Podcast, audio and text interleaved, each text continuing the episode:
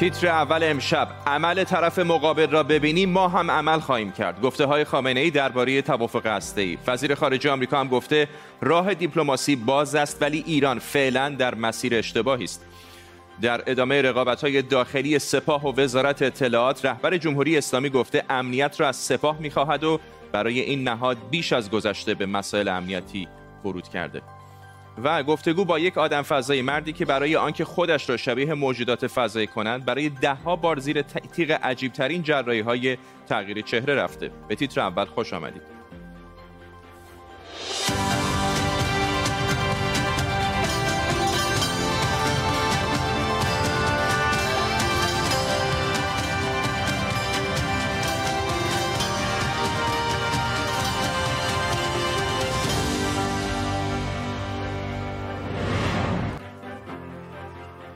سلام به شما. رهبر جمهوری اسلامی گفته درباره برجام ما, حرف و وعده خیلی شنیدیم که در عمل نقض شده. علی خامنه‌ای گفته دیگه به حرف خالی قانع نمیشیم و اگر از طرف مقابل اقدامی عملی ببینیم ما هم عمل خواهیم کرد. حرف فایده نداره. وعده فایده نداره. این دفعه فقط عمل. عمل. عمل از طرف مقابل ببینیم ما هم عمل خواهیم کرد. حسن روحانی رئیس جمهوری ایران هم گفته اگر امروز تحریم ها رو بردارن ما هم فردا صبح به همه تعهداتمون عمل می‌کنیم. در آمریکا وزیر خارجه این کشور گفته ایران برای بازگشت به برجام باید به تعهدات هسته‌ایش بازگرده. آنتونی بلینکین گفته راه دیپلماسی با ایران بازه و باید برای توافقی بلند مدتتر و قویتر از توافق اولیه کار کنیم. در طول برنامه به کمک تیمی از کارشناسان و خبرنگاران از نقاط مختلف دنیا این خبر و خبرهای دیگر رو دنبال می‌کنیم. پیش از همه صحبت های علی خامنه‌ای رو بیشتر بررسی کنیم با همکارم مرتضی کاظمیان که اینجا در استودیو به ما پیوسته. مرتضی بیش از هر کسی طبیعتا در ایران همه نگاه ها به آقای خامنه ای هست که او آیا سیگنال چراغ سبز رو خواهد داد برای مذاکره یا نه؟ از حرفای امروز او چه میشه برداشت کرد؟ خب کسی که هیچ سر آشتی با آمریکا نداره. معتقد به مذاکره به امریکا نیستش و البته همزمان فهمیده که روی کار آمدن بایدن استقرار یک دولت جدید در امریکا با رویکردهای متفاوت نسبت به ترامپ خب طبیعتا یک بستر ایجاد کرده برای جمهوری اسلامی و فعالیت های با این نگاه البته با خوشبینی هایی هم که ایجاد شده بود چه در ایران چه در اروپا حتی در خود امریکا در بخشی از نیروهای سیاسیش آقای خامنه نه امروز که ماه گذشته هم همین رو تاکید کرد تکرار کرد که امریکا باید به تمام تحریم هایی که علیه ایران وضع کرده پایان بده. خب به روی کرده آقای خامنی و هدفش اینه که تحریم ها پایان پیدا کنه ایران امکان صادرات نفت و گاز داشته باشه و درآمدش برگرده به بانک ها و طبیعتا ارز وارد کشور بشه. بیش از این در رابطه با امریکا بحث دیگری در میان نیست. اما این همزمان شده با اون پروژه های هسته که ایران هم داره. یک بیاعتمادی در دو طرف وجود داره. از یک طرف طرف خارجی نسبت به فعالیت هسته ایران بی اعتماد هستش. چیزی که بعد از صحبت وزیر اطلاعات هم تشدید شد. از طرف دیگه هم با خروج ترامپ و دولت امریکا از برجام این طرف هم به طرف مقابل بی اعتماده. این یک وضعیت پیچیده ایجاد کرده که اون پروژه نمذاکره نجنگ آقای خامنه‌ای داره ادامه پیدا می‌کنه. دو طرف در حال موازنه هستند در حال ارزیابی هم دقایقی پیش اعلام شد که آنگلا مرکل با حسن روحانی گفتگو کرده ابراز نگرانی کرده از فعالیت اتمی ایران و البته روحانی هم همون موضع آقای خامنه‌ای رو تکرار کرده. یعنی بدون پایان یافتن تحریم ها ایران به برجام و تعهدات خودش عمل نمی‌کنه. خب به یک بستری از نگرانی هم شکل گرفته که مدیر کل آژانس بین‌المللی انرژی اتمی شنبه قرار بیاد ایران چون تا پنج اسفند کمتر از یک هفته دیگه ایران اعلام کرده بر مبنای قانون مصوب مجلس از پروتکل الحاقی خارج خواهد شد. این طبیعتا یک وضعیت پرمخاطری برای اروپا به عنوان میانجی ایران و امریکا ایجاد کرده که دنبال برقراری مصالحه است. شاید دو طرف برسن به یک نرمش قهرمانانه از اون جنسی که آقای خامنه ای گفت و در یک بزنگاهی در واقع بگن همزمان امریکا تحریما رو متوقف می‌کنه ایران پروتکل الحاقی رو همچنان متحده و متوقف می‌کنه زیاده خواهی هسته خودش رو. و به یک مصالحه برسن. اما علل حساب حرف آخر رو همون آقای خامنه‌ای داره می‌زنه در ایران بله. که باید منتظر نرمش قهرمانانش بود با توجه به بحران اقتصادی در کشور. مرتضی کاظمیان همکارم اینجا در استودیو. ممنونم از تو. همطور که گفتیم وزیر خارجه آمریکا گفته ایران باید به تعهدات هسته‌ایش برگرده و راه دیپلماسی با ایران. باز آنگلا مرکل هم کمی پیشتر با روحانی صحبت کرده همطور که همکارم مرتضی کاظمیان گفت و از ایران خواسته که سیگنال های مثبتی بده تا راه توافق باز بشه. برای صحبت بیشتر اجازه بدید از اینجا در لندن بریم به پایتخت آمریکا واشنگتن دی سی با همکارم آرش علایی همراه بشیم. آرش از صحبت های وزیر خارجه آمریکا بیشتر بهمون بگو و چه سیگنال های دیگری کلا داره از واشنگتن میاد در ارتباط با احتمال بازگشت این کشور به برجام؟ به مرتضی کاظمیان راجع به یه سری خوشبینی هایی گفت که با وجود دولت جدید در آمریکا ممکنه در خارج از واشنگتن دی سی به وجود اومده باشه. اما من که در واشنگتن دی سی هستم چیزایی که می‌بینم سیگنال هایی که شما میگید اینا بخ... اینا واگذار می‌کنم به خیلی از تحلیلگران دیگه که نگاه بکنن. اما هفته پیش از آقای بایدن پرسیدن که آیا آمریکا حاضر امتیازی بده جمهوری اسلامی؟ بعضی از تحریم ها رو برداره تا جمهوری اسلامی هم برگرده. ایشون یک کلام گفت نه و دیشب وزیر امور خارجه آمریکا در گفتگوی با رادیو NPR یک مقدار داستان رو حتی پیچیده تر کرد. صحبت ایشون این بود که اول ایران باید برگردد به توافق اتمی و بعد صحبت از این کرد که ما باید به توافق جدیدی دست پیدا کنیم که طولانی مدت تر باشه و محکم تر باشه و موارد دیگری رو هم که نگرانی های ایالات متحده و متحدینش هست هم در بر بگیره. آقای بلینکن نگفت که اگر وقتی که این تحریم ها رو در واقع ایران برگرده به برجام حاضر همونجا تحریم ها رو برداره یا بعد تازه فقط میشینه مذاکره می‌کنه راجع به توافق توافق بلند مدت تر و با در واقع آیتم های بیشتری و بعد به ایران اجازه خواهد داد که از زیر یوغ تحریم ها بیرون, بیرون بیاد. ممنونم از سارش علی خبرنگار ما در واشنگتن دی سی پایتخت آمریکا. تخمینه ده بزرگی روزنامه‌نگار و تحلیلگر سیاسی از Young Voices از لس آنجلس هم به ما پیوسته. خانم ده بزرگی همکاران من هم اشاره کردند. در آمریکا الان دولت آقای بایدن حرف این رو دارن می‌زنن بعضی از اعضاش که یک توافق بزرگتری رو در واقع تصور می‌کنن. باید با ایران به دست بیارن. در ایران هم نگرانی های وجود داره برای اینکه بالاخره از نقطه نظر جمهوری اسلامی هم اگر ببینید توافقی انجام دادن با یک دولتی مثل دولت آقای اوباما و بعد با یک امضا آقای ترامپ از آن بیرون آمد. در دولت جدید اگر بخواد به این توافق دوباره بازگردن احتمالا همین مشکلات هم خواهد بود. اینطور نیست؟ بله درسته. همونطور که همکاران فرمودن امکان برگشتن به یک توافق قبلی وجود نداره و اینکه اگر بخوان یک توافق بلند مدت تر داشته باشن باید به تصویب کنگره در بیاد. اشتباهی که آقای اوباما کردن این بودش که این پیمان برجام رو به صورت فرمان ریاست جمهوری به اجرا در آوردن و همونطور که شاهد بودیم آقای ترامپ خیلی راحت تونستن از اون توافقنامه بیرون بیان و دلیل اینکه تونستن این کار به راحتی انجام بدن این بودش که آقای اوباما برجام رو به تصویب کنگره نرسوندن. در صورتی که توافقنامه برجام تو ایران به تصویب مجلس رسیده بود و به صورت یک پیمان در اومده بود. و اینکه آقای بایدن اگر بخوان به یک توافقنامه برگردن که هم بلند مدت تر باشه و هم شرایط جدیدتری در بر بگیره باید حتما اعضای کنگره رو با خودشون همراه کنن. فکر می‌کنید اعضای کنگره همراهی خواهند کرد؟ چون می‌دونیم بعضی از دموکرات ها هم وجود دارند چه در سنا چه در مجلس نمایندگان که موافق یک توافق ای با ایران که بهش به تهران در واقع یک آرامش خاطری بده برای تعامل تجاری با دنیا نیستن. بازیگران خیلی زیادی وجود دارن در این زمینه. لابی های مختلفی هستن که دارن فعالیت می‌کنن. البته اینو من می‌تونم به شما بگم که اعضای کنگره در حال حاضر حاضر نیستن شرایط قبلی رو بپذیرن و باید شرایط جدیدی روی میز بیاد. ممنونم از شما تهمینه ده بزرگی روزنامه نگار و تحلیلگر سیاسی از Young Voices از شهر لس آنجلس با ما. غلام حسین غیب‌پرور جانشین فرمانده کل سپاه در قرارگاه مرکزی امنیتی امام علی به نقل از علی خامنه‌ای گفته که من امنیت رو از سپاه می‌خوام. برای همینه که سپاه جدیتر از قبل به مسائل مختلف امنیتی ورود کرده. قیپرور همینطور گفته که دشمن با تحرکاتش سعی داره برای کشور حوادث امنیتی درست کنه. مهدی مهدوی آزاد روزنامه‌نگار از بن آلمان با ماست. آقای مهدوی آزاد به نظر میاد که در این دعوای وزارت اطلاعات و سپاه پاسداران اگر دعوایی باشه آقای خامنه‌ای داره سمت سپاه می‌گیره. اینطور نیست؟ بله می‌دونید که ایران تنها کشور دنیاست که دو تا ارتش در واقع ارزش موازی داره و یکی از معدود کشورهای دنیاست که دو تا دستگاه اطلاعاتی موازی داره نه تعداد دستگاه ها دعوای وزارت اطلاعات و سپاه یا اطلاعات سپاه واقعیت نستش که به اول انقلاب برمیگرده و 40 سال سابقه داره. منتها در یک دهه اخیر مخصوصا بعد از جنبش سبز یه روندی شروع شد که در دولت دوم آقای روحانی تشدید شد. آقای علوی وزیر وقت اطلاعات تابستون 96 جلسه هیئت جلسه مجلس برای برای اعتماد. اونجا به صراحت برای اولین بار گفت که آقای خامنه ای بخشی از وظایف و اختیارات وزارت اطلاعات رو گرفته و داده به سپاه. این خلاف قانون اساسی است. منتها مسئله این هست که در سال اخیر به نظر می‌رسه داستان فقط همون داستان رقابت های قبلی نیست. آقای خامنه‌ای داره اشتباه صدام حسین رو تکرار می‌کنه داره سپاه رو تبدیل می‌کنه به گارد جمهوری صدام حسین.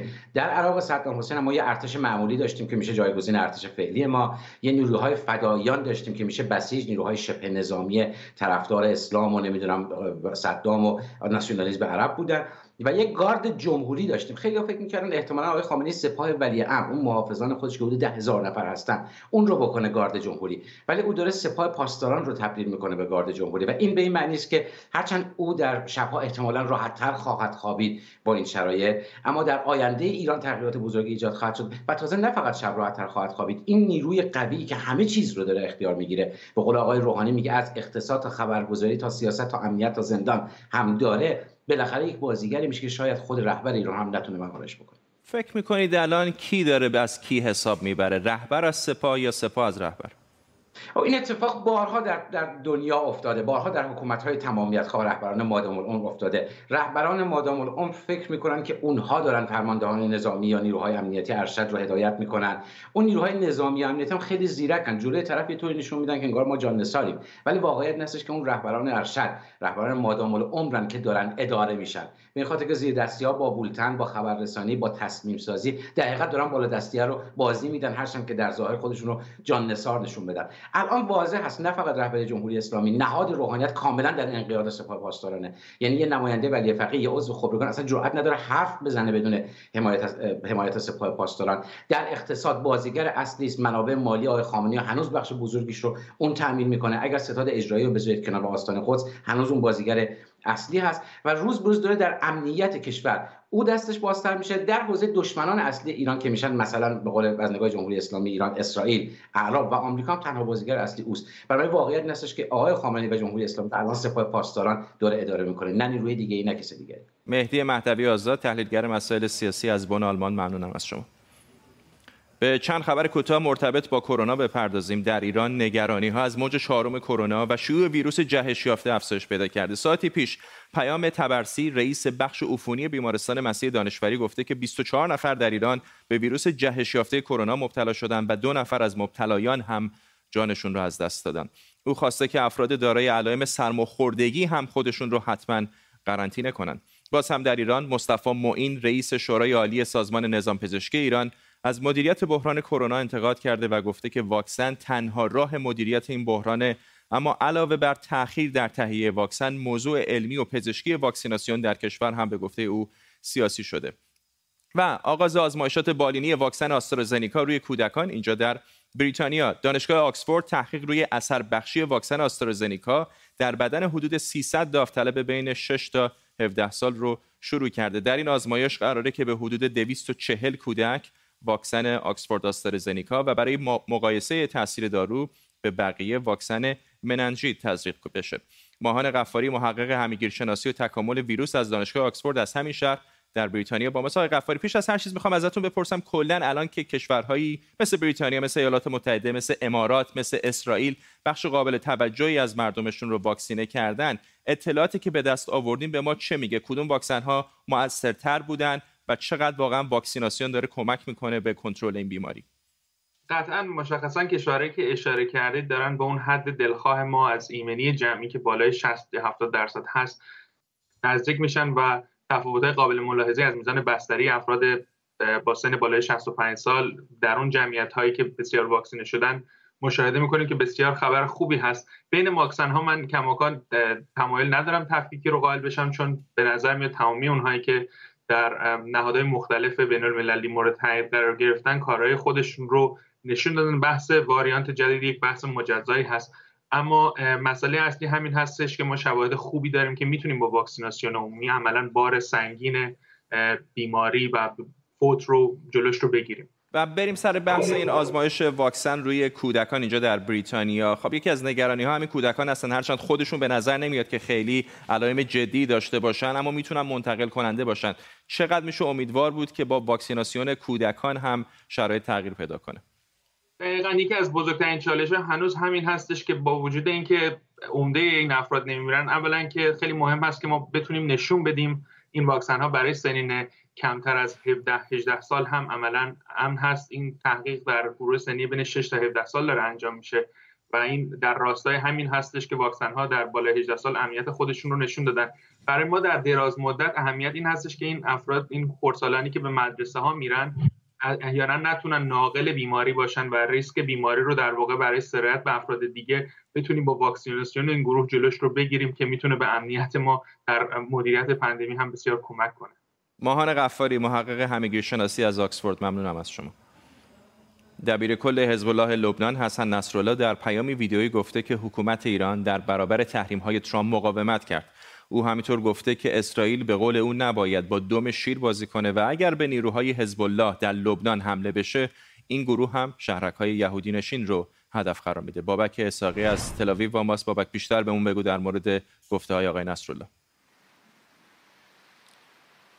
صحبت های نصرالله و تهدیدات او چیز تازه‌ای در اسرائیل نیست و این هشدارها و تهدیداتی که تا حدی هم شاید مبالغه آمیز باشه در اسرائیل به اون عادت دارن. ولی در عین حال مقامات نظامی اسرائیل توانایی های حزب الله را که در سالهای اخیر به خاطر کمک های جمهوری اسلامی ایران بسیار افزایش یافته اون را بسیار جدی می‌گیرن و حتی گفته شده که این امکان وجود داره که حزب الله تمرین های نظامی را انجام داده که در فرصتی مناسب حتی یکی از دهکده های کوچک مرزی در اسرائیل را تصرف بکنه و یا حتی بتونه یک جنگنده اسرائیل را بتونه که در هوا هدف قرار بده. برای همین هم در روزهای اخیر ارتش اسرائیل به یک سری مانورهای گسترده در مرزهای شمالی کشور دست زده و این سناریو را تمرین می‌کنه که ممکنه که یک برخورد کوچک نظامی به یک جنگ گسترده تبدیل بشه. حسن نصرالله در سخنان خودش تهدید کرد که اگر نبردی بین اسرائیل و حزب الله در بگیره قلب اسرائیل شاهد چیزهایی خواهد بود که از زمان استقلال اسرائیل سابقه نداشته.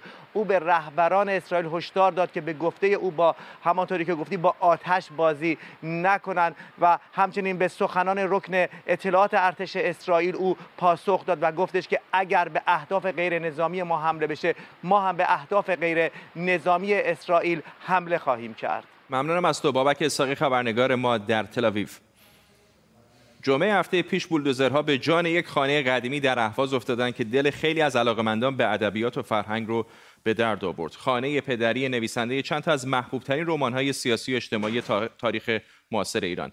اینجا خانه پدری احمد محموده. داستان‌های معروفش مثل همسایه ها از فضای همین خونه الهام گرفته. اگه به ادبیات معاصر ایران علاقه مند باشید احتمالا همسایه ها رو یا خوندید یا دست کم دربارش شنیدید. روایتی از دوران بلوغ تا جوانی پسری به نام خالد در اهواز در اوج مبارزات ملی شدن صنعت نفت در دوران مصدق. همسایه ها در سال 1353 چاپ شد اما گویا اون زمان ساواک خیلی از این داستان خوشش نیامد و بعد از چاپ اول توقیف شد. بعدا به صورت زیرزمینی چاپ شد و جزء کتاب های به اصطلاح جلد سفید بود که بعضی از کتاب فروشی ها فقط به مشتریان مطمئنشون میفروختند خود احمد محمود یا با اسم اصلیش احمد اعتا اهوازی بود و به عنوان یکی از مهمترین داستان نویسان چپگرای نیم قرن اخیر ایران شناخته شده. همسایه ها در واقع به نوعی داستان زندگی خودشه که در جوانی به دانشکده افسری میره در جریان ملی شدن صنعت نفت به حزب توده میپیونده. و بعد از کودتای 28 مرداد هم مدتی بازداشت و تبعید میشه. اولین رمان بلند احمد محمود یعنی همسایه ها با تحسین منتقدان روبرو شد هرچند که تا بعد از انقلاب دیگه رسما اجازه چاپ پیدا نکرد. بعد از سال 60 هم دوباره چاپش ممنوع شد. احمد محمود بعد از اون یک شهر رو نوشت که در واقع ادامه رمان همسایه هاست و بعد هم با رمان زمین سوخته به موضوع جنگ پرداخت. احمد محمود در سال 1381 در تهران درگذشت. اما حالا خونه قدیمی پدریش در منطقه سیمتری اهواز تخریب شده. اتفاقی که هم دل علاقمندان به تاریخ تاریخ و ادبیات رو سوزونده و هم دل علاقمندان به میراث فرهنگی رو. به اداره میراث نداده بودیم چون که به خاطر اینکه مجوزهای لازم از شهرداری ما گرفته بودیم. به گفته یه فرزند احمد محمود قرار نبود مالکان جدید این خونه رو تخریب کنن شهرداری میگه مجوز نداده و میراث فرهنگی هم میگه خبر نداشتیم. این البته اولین باری نیست که خونه مشاهیر ادبیات و هنر ایران خراب میشه. قبلا خونه مادری ابتاج و خانه چند شاعر و نویسنده دیگه هم تخریب شدن. بعضی از این خانه ها به ثبت آثار ملی هم رسیدن ولی در عمل دارن خراب میشن. مثل خانه صادق هدایت و ملک و شعرای بهار. مازیار کازمی کارشناس مرمت آثار تاریخی از بریزبن استرالیا در این مورد به تیتر اول بیشتر توضیح داد. اخیرا خبرش رسید که خانه احمد محمود متاسفانه تخریب شد.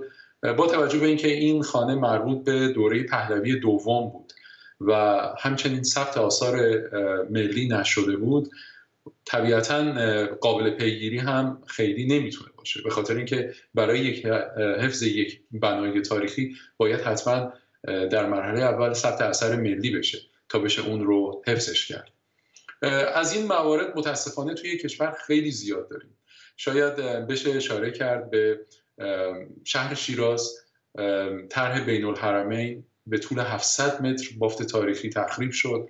در اصفهان حمام خسرو آقا مربوط به دوره صفوی تخریب شد و همچنین خانه صادق هدایت که در زمان پهلوی دفتر فرح اون رو خریداری کرد به نیتی که تبدیل به موزه بکنه.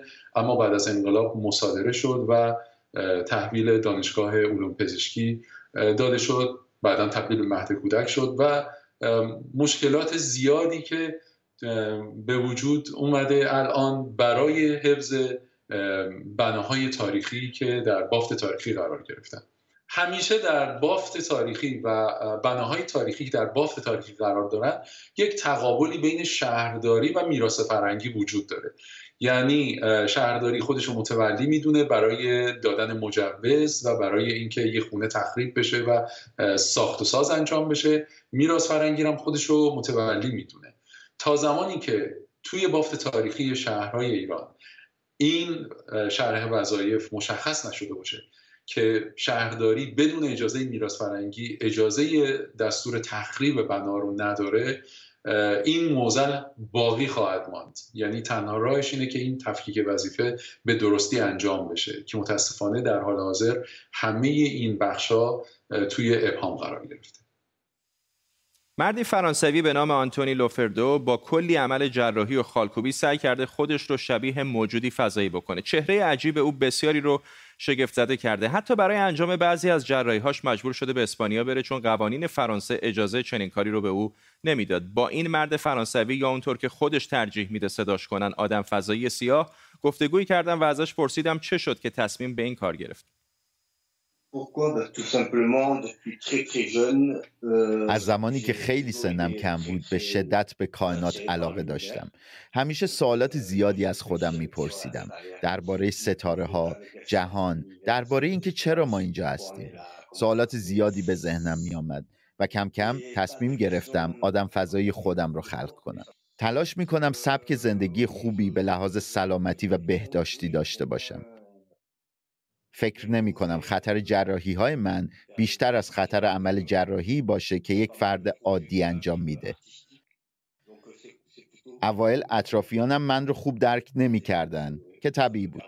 بعدش وقتی دیدن از کاری که می‌کنم لذت می‌برم شرایط بهتر شد. خیلی برای مردم سوال پیش میاد که چی تو سرش میگذره. من همیشه تلاش می‌کنم روی کرد مثبتی داشته باشم و خنده رو باشم. اینجوری طبیعتا مردم کمتر میترسن.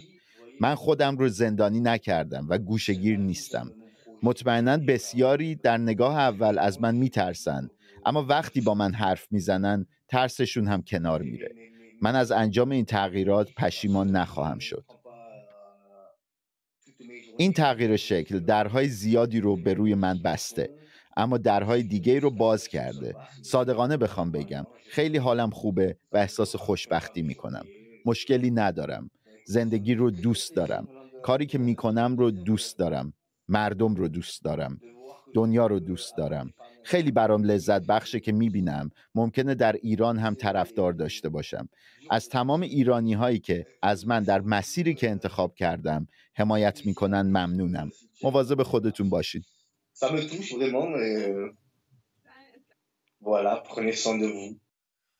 رسانه های فارسی و شبکه های اجتماعی این یکی دو روز پر شده از تصاویر بهنام محجوبی. زندانی عقیدتی که گفته شده با دستگاه تنفسی زنده است. تصاویر تکان دهنده گریه ها و زجه های مادر او در بیرون از بیمارستان و عکس های مثل این بسیاری رو متاثر کرده. اجازه بدید بخشی از صحبت های امروز صالح حسینی همسر او رو بشنویم.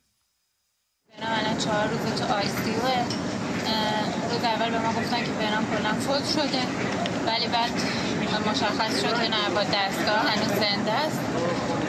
بعد دوباره الان اومدن به ما میگن که ریش درگیر بوده نصفش پر از خرشات نصفش کلا بسته شده.